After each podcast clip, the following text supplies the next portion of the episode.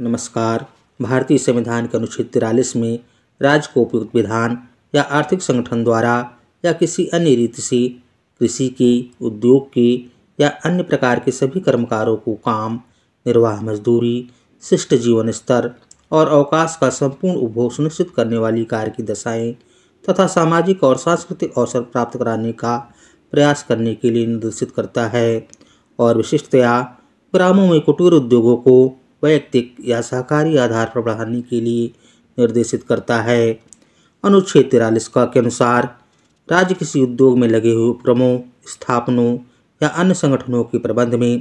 कर्मकारों का भाग लेना सुनिश्चित करने के लिए उपयुक्त विधान द्वारा या किसी अन्य रीत से कदम उठाएगा तथा अनुच्छेद तिरालीस खा के अनुसार, राज्य सहकारी सोसाइटियों की स्वैच्छिक विरचना, उनके स्वशासी कार्यकरण, लोकतांत्रिक नियंत्रण और वृत्तिक प्रबंधन का संवर्धन करने का प्रयास करेगा। जय हिंद जय भारत।